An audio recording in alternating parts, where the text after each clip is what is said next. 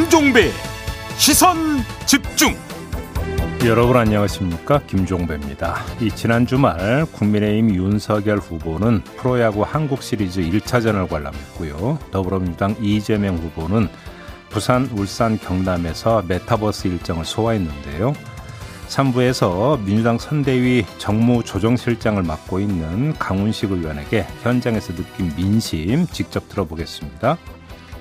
내년도 예산안과 SH 사장 선임과 관련된 서울시와 시의회의 갈등 이번 주에 더 심화될 것으로 보이는데요.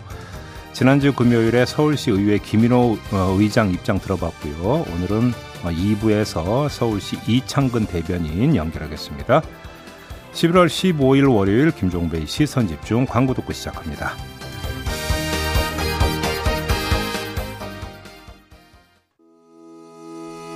시선 집중은 촌철님들의 다양한 목소리를 기다립니다. 짧은 건 50원, 긴 건 100원인 문자 메시지 샵 8001번, 스마트 라디오 미니와 유튜브 라이브로도 시선 집중과 함께 하실 수 있습니다. 믿고 듣는 진품 시사 김종배의 시선 집중.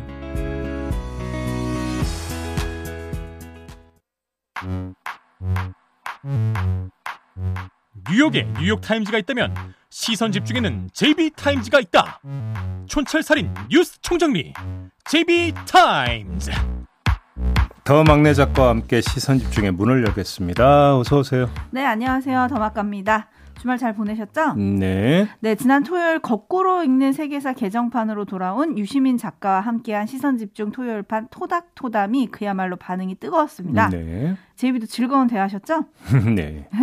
하얀 흙바람님은 주말 아침 전두엽 0.1g이 개선된 느낌. 어떤 느낌인지. 그레스 장님은 김종배 선생님, 당신의 방송 늘 애청하고 있습니다. 생각이 어수선하고 교란될 때 당신의 통찰과 의견을 잊지 않고 찾아 듣습니다. 유시민 작가와 함께한 지성의 대화, 아름다운 그 자체입니다. 어 아침부터 가려우면 되죠. 네. 이런 극찬도 도착을 했었고요. 네. 스타벅스님은 나이가 들면 어리석어진다. 슬프지만 동감이라는 반응. 이 반응이 제일 많았어요. 사실 나이가 들면 어리석어진다. 네, 메모리 기능도 떨어진다라는 이야기도 있었습니다. 그러니까요. 네. 네 많은 분들이 공감을 해주셨는데 또 음. 하나 화제가 됐던 게 유시민 작가가 대선 후보들에게 추천을 한 책들입니다. 네. 이재명 후보에게는 이반 데니소비치의 하루, 윤석열 후보에겐 친애하는 나의 민원인을 각각 추천을 했는데. 네. 나란히 인간다움을 다룬 책이기도 해서 화제가 됐고요. 네. A 시리님은 어쩜 그리 합당한 책들이 존재할까요? 라면서 네. 이 책을 권유해준 유시민 작가에게 뭐 놀라움을 표시하기도 했는데요. 네. 두권 다 사서 읽어보겠다 이런 분들도 많았고요. 음. 또 어떤 분은 이렇게 어려운 책 말고 그냥 주변에 있는 성경책 한 100번씩만 읽으면 된다. 뭐 이런 상, 이런 분도 계시긴 했었거든요. 네. 두 후보도 이 책을 볼까요? 아무튼 뭐 그 뉴스가 엄청 됐는데 뭐 접했겠죠. 그죠? 그래가 하여간 저희 프로그램이 출판 진행에 조금이라도 어, 기여를 했다는데 자긍심을 느낍니다. 아 그러게요. 네. 네. 맞습니다. 많은 분들이 책과 함께 해주시면 좋겠다. 또 가을은 음. 독서의 계절이기도 하니까요. 네. 자 이렇게 시선 집중은 토요일까지 꽉 찬 방송으로 함께하고 있습니다. 매일매일 시선 집중해 주시길 바랄게요. 자 에이스타인 것이죠. 네, 지난주 금요일이었죠. 저희가 윤석열 후보의 광주사가 방문에 동행한 정운천 국민의힘 의원과 인터뷰를 했습니다. 네. 윤 후보가 진정한 사과에 방점을 두고 광주에서 다른 정치 행사는 일치하지 않고 거기에만 집중했다. 이 부분을 강조를 했습니다. 네. 그러면서 일부 어머니회하고 일부 분들이 스크럼을 짜고 있는 바람에 5.18 민주묘지 추모타까지 가지 못해서 매우 안타까웠다. 네. 이런 말을 하기도 했는데요. 그러게요. 광주에 이어서 윤 후보가 목포를 가지 않았습니까? 네. 거기서 전직 목포시 의원들과 민허회로 유명한 횟집 민어회 목포에서 굉장히 유명하잖아요. 아 맛있는데. 네. 네, 저는 아직 못 먹어봤는데 여튼 아, 민어회로 네. 유명한 횟집에서 네. 폭 탄주를 곁들인 만찬을 가졌다고 합니다. 네. 주선자는 동교동계 좌장인 권노갑 전 의원의 보좌관 출신인 이광래 전 목포시 의장이었고요. 이분이 윤 후보에게 꽃다발도 주고 식사비도 다 냈다고 합니다. 네. 그래서 주말 사이에 이게 새로 알려진 사실이에요. 그래서 사진도 보도에 다 나왔는데 이분들이 어떤 이야기를 했냐면 DJ 정신 계승자들로서 감사드린다. 정말 감사드린다. 윤석열 후보께서 DJ의 화합과 포용의 정신으로 나라를 잘 이끌어 달라 이런 부탁을 했다고 합니다. 네. 이 만찬이 뒤늦게 알려지자 주민들 사이에서는 뭐 비판의 목소리도 나오고 있다고 하는데 음. 어떻게 봐야 될까요?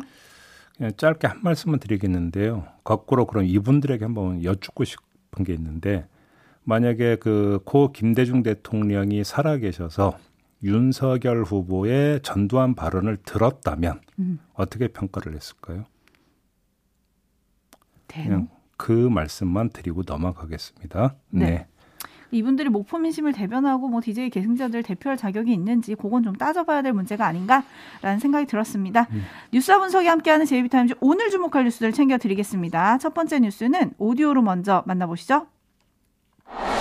김혜경 씨 응급 이송과 관련해 민주당 선대위가 공개한 이재명 후보의 119 신고 당시 녹음 파일입니다.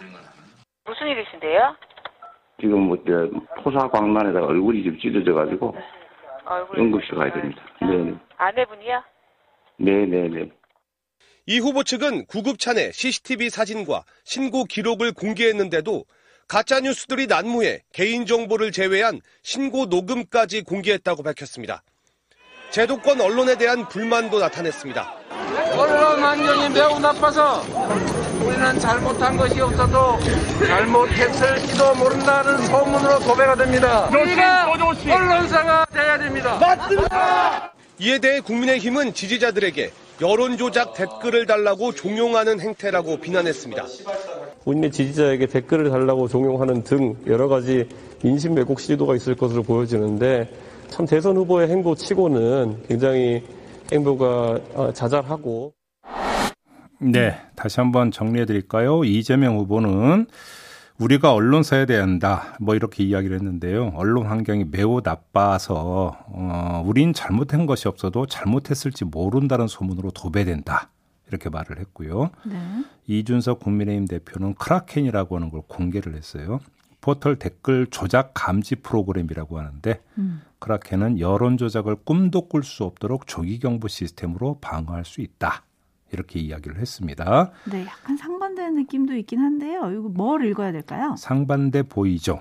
근데 제가 볼 때는 상반되지가 않고 같은 이야기를 하고 있습니다. 둘 다 경계하고 있는 게 딱 하나입니다. 여론 조작. 음. 이걸 경계를 하고 있는 거 아니겠습니까? 네. 아, 왜 이런 현상이 빚어질까? 어찌 본다면 뭐 그 자체로서도 뭐 얼마든지 이해를 할 수가 있죠. 그러니까 뭐 선거 때만 되면 마타도어가 기승을 부리고 흑색 선전이 기승을 부리고 여기에 이른바 작전 비슷한 게 들어간다면 문제는 심각해지는 거니까 음. 그런 차원에서 뭐 자연스러운 대응이라고 볼 수가 있을 것 같기도 한데요. 네. 그 점이 있다라는 점을 인정을 하면서 특화시켜서 봐야 되는 특수성도 하나가 있을 것 같다. 그게 뭐냐면 이번 대선을 두고 비호감 대선이라고들 하지 않습니까? 아, 네네. 그러니까 이 비호감이라고 하는 것을 열쇠만을 삼아서 분석을 해볼 수도 있을 것 같다라는 겁니다. 뭐냐면 비호감 대선이 그대로 유지되는 상태. 그러니까 이재명, 윤석열 두 후보에 대한 비호감도가 매우 높은 상태에서 선거가 계속 돼버린다면 어떤 유혹이 더 강하게 나올 수가 있냐면 마타도어 유혹이 더 강하게 나올 수가 있죠. 음. 왜냐하면 호감도가 높으면 자체적으로 여과에 들어갈 수 있는 기제가 자율적으로 작동이 되죠. 좋아하기 때문에. 그런데 정반대라고 한다면 아, 확인되지 않은 근거 없는 유언 비어조차도 그대로 받아들일 여지가 상대적으로 높아진다는 이야기가 버리는 겁니다. 그렇기 때문에 아, 이 마타도어 하나가 마른 섭에 불지르는 성냥개비가 될 수도 있는 거죠. 그래서 바로 이걸 경계하고 있는 건데 자 그러면 이거를 경계하면서 방어할 수 있는 유일한 방법이 뭐냐? 그건 여론의 실드를 치는 거죠. 지지자들이 열성적으로 그게 아니라고 방어막을 치는 것이고 음. 오히려 그것이 마타도어가 하는 것들을 찾아내서 계속 공격을 하는 것 아니겠습니까? 결국 이 방법은 뭐가 있습니까? 자발적 참여밖에 없는 건데 그러려면 호감도를 높여야 된다. 음. 어찌 본다면 어, 뭐, 이게 무한궤도 비슷한 이야기인 것 같습니다만 제가 볼 때는 이거 말고는 방법이 없는 것 같습니다. 호감도를 높여서 여론에 어떤 방어막을 치는 것이 어찌 본다면 여론 조작을 막을 수 있는 가장 좋은 방법이다. 호, 호감도를 어떻게 높일 것인가 이걸 좀 고민을 해봐야 될 것 같습니다. 그럼 어떻게 높이나요? 뭐 여러 가지가 있겠죠. 그것이 정책적 측면에 있어서 지지를 끌어내는 방법도 있을 거고 인간적 면모를 계속 어필해 들어가면서 조금씩 본캐를 요즘 뭐 유행하는 걸 본캐라고 그러죠. 본캐를 계속 어필해 들어가는 거 다각도로 접근을 해야 되는 거겠죠. 네. 그런 시도를 지금 하고 있는 거고요. 선거 초입부터 이제 그런 시도에 들어가는 거 아니겠습니까? 그렇죠. 이게 이제 어느 정도 효과를 볼지 이걸 좀 봐야 될 것 같습니다. 본인들의 매력을 뽐뿜해라 이런 말씀인데 사실 그게 쉽지는 않잖아요, 그렇죠? 그렇죠. 네, 지금 촌철님들도 다양한 댓글을 보내주고 계신데요. 아니 아니님. 언론이 믿지 못하게 된 건 사실 아닌가요? 음. 뭐 이런 말씀 보내주셨고 이미라님은 꼭 그렇게까지 해명할 필요가 점점 이거는 아마 음. 이재명 후보의 그 119 사진과 뭐 CCTV 그 공개한 음, 거를 음. 말하는 게 아닌가 싶기도 하고요. 네. 김종희님은 앞으로 기울어진 언론 지형이라고 몇 번이나 얘기해야 할까요? 라고 해주셨는데, 음. 촌철님들도 약간 언론에 대한 불신이 조금 있으신 것 같아요. 그쵸? 네네. 네. 음. 그리고 완타치님, 그래도 두 양강 후보보다, 아이고, 철수영의 비호감도가 더 높던데요? 라고. 네. 네. 라고 보내주셨고요. 음. 또, 추억의 이름을 소원해주신 분도 계세요. 빵꾸쟁이님은 김문수 전 지사 생각납니다. 뭐 119 때문에 그 얘기를 하신 것 같네요. 네. 네, 그런 것 같습니다. 아무튼 뭐 크라켄이던 아니면은 뭐 본인들의 지지자들에 대한 열성 지지든 호감도를 높여야 한다. 요거에 오늘은 밑줄을 좀 그어야 될 것 같습니다. 네. 제이비타임즈 다음 주목할 뉴스는 어떤 건가요? 홍준표 이제 후보가 아니죠. 홍준표 의원이 어제 청년의 꿈 홈페이지를 공개를 했습니다. 이에 앞서서 홍준표 의원은 이 홈페이지를 어, 청년들이 정파를 떠나 자유롭게 교제하고 놀고 오락하고 즐기는 소신과 자유의 공간으로 만들어 보려고 한다. 이런 취지를 밝힌 바가 있었고요. 네. 그러면서 자신은 청문 홍답이라는 게시판에만 들어가서 답을 달 거다. 이렇게 밝혔는데요. 그러면서 다시 한번 비리 대선에는 참여하지 않겠다는 뜻도 거듭 밝혔고요. 네, 이게 대선에서 변수가 될까요? 그러니까 이게 어떤 점에서 의미를 갖고 있느냐면 그 경선 과정에 있어서는 홍준표 당시 후보에게 2030의 지지세가 몰려 있었는데 홍준표 후보가 탈락을 하면서 2030이 이제 어디로 움직이느냐 이게 이제 관심사였던 거 아니겠습니까? 네. 그런데 이제 그 홍준표 후보가 사라져 버리면서 2030이 뿔뿔이 흩어지는 거냐 아니면 그래도 어 이게 그 집단적으로 움직이는 것이냐 이게 이제 관심사였었던 건데 만약에 홍준표 의원이 이렇게 지금 청년의 꿈이라고 하는 홈페이지를 만들어서 2030을 붙잡아 놓는다고 한다면 여기서 두 가지 그러니까 체크 포인트가 나올 수 있다라는 겁니다. 한 가지는 네. 이 홈페이지가 저류지 역할을 할지 말지를 봐야 되는 거죠. 저류지라고 하는 것이 일정하게 물을 가둬놓는 것이잖아요. 네. 본류로 흘러가기 전에 물을 가둬놓는 곳인데 바로 이 홈페이지가 이 저류지 역할을 할 것인지 그래서 특정 후보에 대한 2030의 집단적 지지를 이 본류가 형성되기 전에 일정하게 2030의 표심을 담아놓는 그릇이 되는 건지 요걸 봐야 된다라는 것이죠. 그래서 네. 만약에 그런 기능을 한다면 여기서 어, 나오는 2030의 어떤 의견들이 과잉 대표되는 건지 적절하게 대표되는 건지 다시 말해서 어, 2030의 표심을 바라보는 하나의 바로미터가 되는 건지 아니면 과잉 대표되면서 왜곡의 창고가 되는 건지 이걸 봐야 될 것 같고요. 두 번째는 이 저류주는 말 그대로 제한 그러니까 한시적인 거죠. 언젠가는 수문을 열어야 되는 거 아니겠습니까? 분류로 흘러가게 만들어야 되는데 문제는 그 수문이 어느 쪽으로 나느냐 이게 이제 최대의 관심사가 되는 거겠죠. 음. 여기서 결국은 홍준표 의원의 역할이 어떻게 되는 거냐 이것도 중요한 건데 홍준표 의원의 역할을 규정하는 또 다른 요인이 뒤에 잠복돼 있는 것 같습니다. 그게 뭐냐면 선대위 합류가 유력한 김종인 전 비대위원장의 움직임. 김종인 전 비대위원장 같은 경우는 2030의 움직임이나 홍준표 의원의 움직임에 대해서 그렇게 어, 별로 중요하지 않은 것처럼 이야기를 하고 있지 않습니까? 네. 만약에 김종인 전 위원장이 선대위 합류해서 홍준표 의원 보기를 투명인간 보듯 한다. 이렇게 취급해 버린다라고 한다면 이 저류지에서 홍준표 의원이 어떤 발언을 하고 어떤 역할을 하느냐. 음. 그것이 수문이 어느 쪽으로 나는지를 일정하게 제가 볼 때는 전적으로는 아닐 거라고 봅니다만 네. 일정하게 영향을 미칠 수도 있을 거다 이렇게 봐야 될 것 같습니다. 네, 그런데 이제 또 오히려 국민의힘 쪽에서는 이런 홍준표 의원의 독자 행보에 대해서 청년과 교감은 뭐 당에도 도움되고 좋은 일이다. 원팀이 되기 위한 시간이 필요한 거 아니겠냐. 이런 반응도 있더라고요. 바로 이제 그게 지금 제가 말씀드린 일단은 그 이 청년의 꿈이라는 홈페이지에 2030을 모아놓은 다음에 그러다가 적절한 시점에 홍준표 의원이 윤석열 후보 지지를 선언을 하면 음. 홍준표 의원의 어떤 이 지지 선언과 함께 청년의 꿈에 모여있던 2030이 윤석열 후보 지지로 이어지지 않겠느냐라고 네. 하는 기대. 아, 아전 인수격인 어떤 기대를 갖고 있는데 문제는 홍준표 의원은 아직 현재로서는 음. 비리 대선에 참여하지 않는다라고 거듭 밝히고 있는 거고요. 그렇죠. 여기에다가 김종인이라고 하는 자극 요인이 어떻게 작동이 음, 되느냐, 음, 네. 요거까지를 봐야 되기 때문에 단언할 수는 없다. 네. 말 그대로 정치는 생물이라고 하는 게 홍준표 의원의 움직임에서 다시 확인이 될지도 모른다. 물론 어디로 간다는 예단은 저는 도저히 못하겠습니다. 그렇죠. 마침 또 오늘 김종인 전 비대위원장의 출판 기념회가 있고 거기에 도 음. 윤석열 후보가 참석한다고 하니까 음. 두 분이 손을 맞잡으면 또 어떨지 뭐 이것도 좀 살펴봐야 될 것 같고요. 네. 다크 엔젤님이 20대들은 홍준표가 가식이 없어서 좋다고 한대요라고 음. 해주셨는데 음. 그러면 요 매력을 두 후보 중에 누가 뿜뿜할 거냐 이것도 좀 지켜봐야 될 것 같고요. 그리고 청년의 꿈 홈페이지에 가서 청문 혼답에 가면 청문 홍답에 음. 가면 준표 형이 직접 답을 달아주시거든요. 네. 저도 궁금해가지고 들어가 봤습니다. 오늘 아침 6시 30분 기준으로 1176개의 다양한 질문들이 올라왔고요. 음. 준표 형의 답변을 보는 재미가 아주 쏠쏠했는데요. 윤석열 후보가 중대 사퇴하면 등판이 가능하시겠습니까?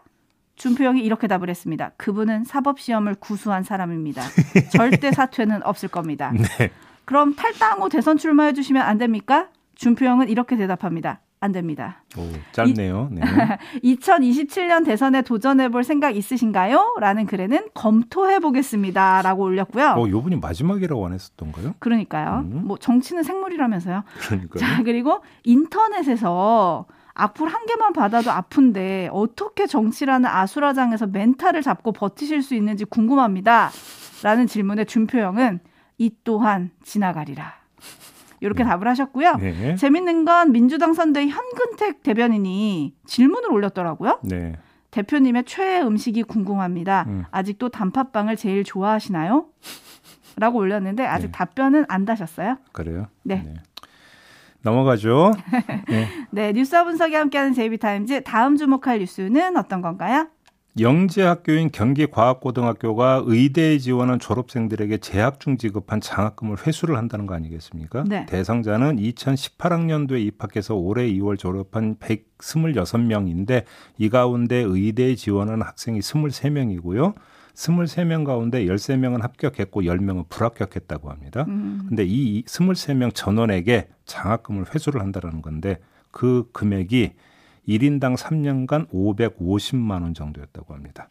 아, 도합 1억 2,600만 원 정도 된다고 하는데요. 경기과학고는 2018학년도 신입생 선발 때부터 의대 지원 학생에 대해서 의대 지원하면 장학금 회수한다. 음. 대입 추천서 안 써준다. 뭐 이런 불이익을 주기로 모집 요강에 명시를 했고 그에 네. 따른 조치라고 하는데요. 어떻게 평가해야 될까요? 뭐 당연한 것 같기도 하고요. 제가 짧게 말씀드리겠는데 학생 입장에서 봅시다. 의대에 합격했다고 치죠. 550만 원은 큰 돈입니까 아닙니까? 어? 큰 돈 아니에요? 아니 의대에 합격했다고 치고. 아 의대 합격했다면? 예, 제가 볼 때는 이런 표현 써서 죄송합니다만 예, 다운표 하나만 치고 껌값 같은데요. 어? 그렇지 않나요? 일단은 그, 예, 할 때는 저 의대 지원 안 하겠습니다 해갖고 성적 봐서 의대 지원해서 의대에 합격하면 550만원 기꺼운 음. 마음으로 토해내는 거 아니겠습니까? 네. 제가 이 말씀을 왜 드리느냐. 이게 그 의대 지원에 제동을 걸 수 있는 페널티가 될 수 있느냐, 현실적인. 아하, 제가 볼 때는 현실적으로 페널티가 될 수가 없을 것 같아요. 더 눈길을 끄는 건 대입 추천서 안 써준다고 했는데도 의대에 지원한 학생이 126명 가운데 23명이었다라고 한다면 네. 그리고 이 가운데 13명이 붙었다라고 한다면 지금 그 과학고 현실이 어떤 건지 오히려 그걸 봐야 된다. 음. 이걸 그러니까 본다면 왜 이렇게 애둘러 가야 되는 거죠? 아예 그냥 제도적으로 그러니까 의대 지원 못하게 못 박아버리면 안 되는 겁니까? 당국이 좀 나서가지고. 제가 이 말씀 왜 드리냐면 전국 8개 모든 영재 학교가 2022학년도부터 경기과학고하고 똑같은 그 모집 요강을 실시를 한다고 그래요. 그런데 지금 제가 말씀을 드린 것처럼 이거는 결국은 원천적으로 봉쇄하는 방법이 안 된다라는 거거든요. 음. 그러면 아 그래도 우리는 이렇게 노력했습니다라고 그냥 퉁치고 넘어가는 겁니까? 아니면 더 확실한 방법이 있으면 그거 쓰면 되는 거잖아요. 왜 이렇게 애둘러 가야 되는 거죠? 학교 차원이 안 된다라면 당국 차원에서 나서야 되는 거 아닌가요? 음. 이 말씀만 드리겠습니다. 알겠습니다. 그러니까 아, 입학을 금지시키자 이 말씀이신 거잖아요. 입학을 금지하는 게 지원을 못하게 한다든지 네. 이런 거게 되겠죠. 자 마무리할까요? 네. 네, 더마카 수고하셨습니다.